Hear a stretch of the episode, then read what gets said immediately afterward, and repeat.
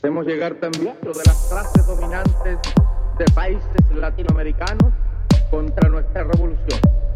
En otros, más tristes aún, es producto de los deslumbrantes resplandores de Mamón.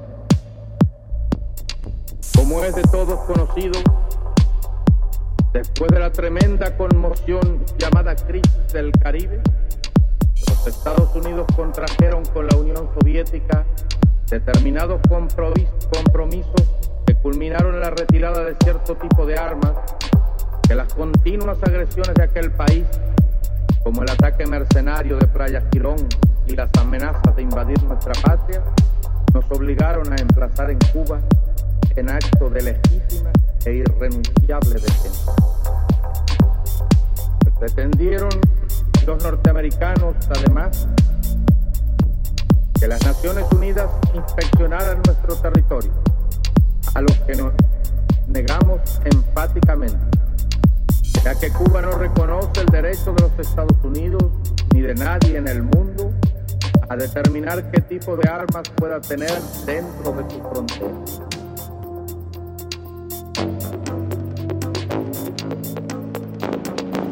En este sentido, solo acataríamos acuerdos multilaterales con iguales obligaciones para todas las partes. Como ha dicho Fidel Castro, mientras el concepto de soberanía exista como prerrogativa de las naciones y de los pueblos independientes y como derecho de todos los pueblos, nosotros no aceptaremos la exclusión de nuestro pueblo de ese derecho. Mientras el mundo se rija por esos principios, Mientras el mundo se rija por esos conceptos que tengan validez universal, porque son universalmente aceptados y consagrados por los pueblos, nosotros no aceptaremos que se nos prive de ninguno de esos derechos. Nosotros no renunciaremos a ninguno de esos derechos.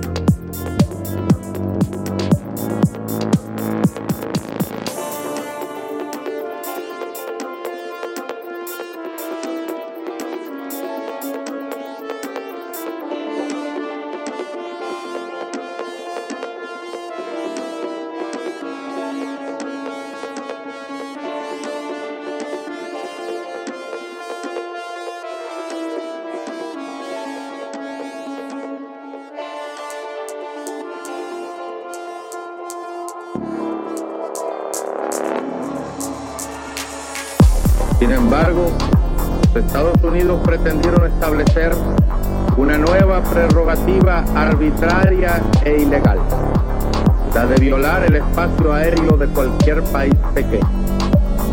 Así han estado surcando el aire de nuestra patria aviones U-2 y otros tipos de aparatos espías que con toda impunidad navegan en nuestro espacio aéreo.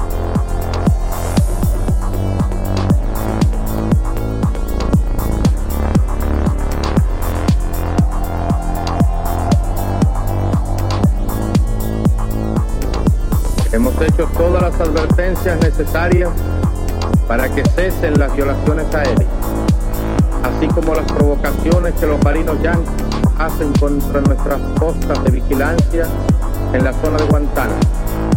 Los vuelos rasantes de aviones sobre buques nuestros o de otras nacionalidades en aguas internacionales.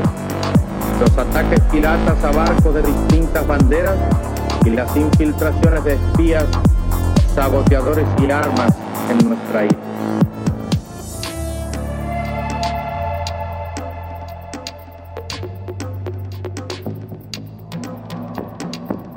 Nosotros queremos construir el socialismo.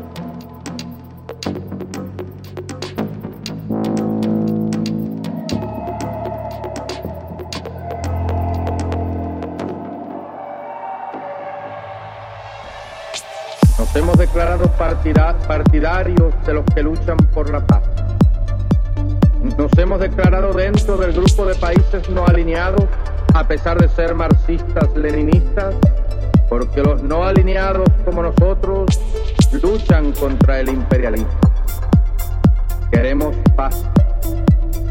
Esta disposición nueva de un continente de América está plasmada y resumida en el grito día a día nuestras masas proclaman como expresión irrefutable de su decisión de lucha, paralizando la mano armada del invasor.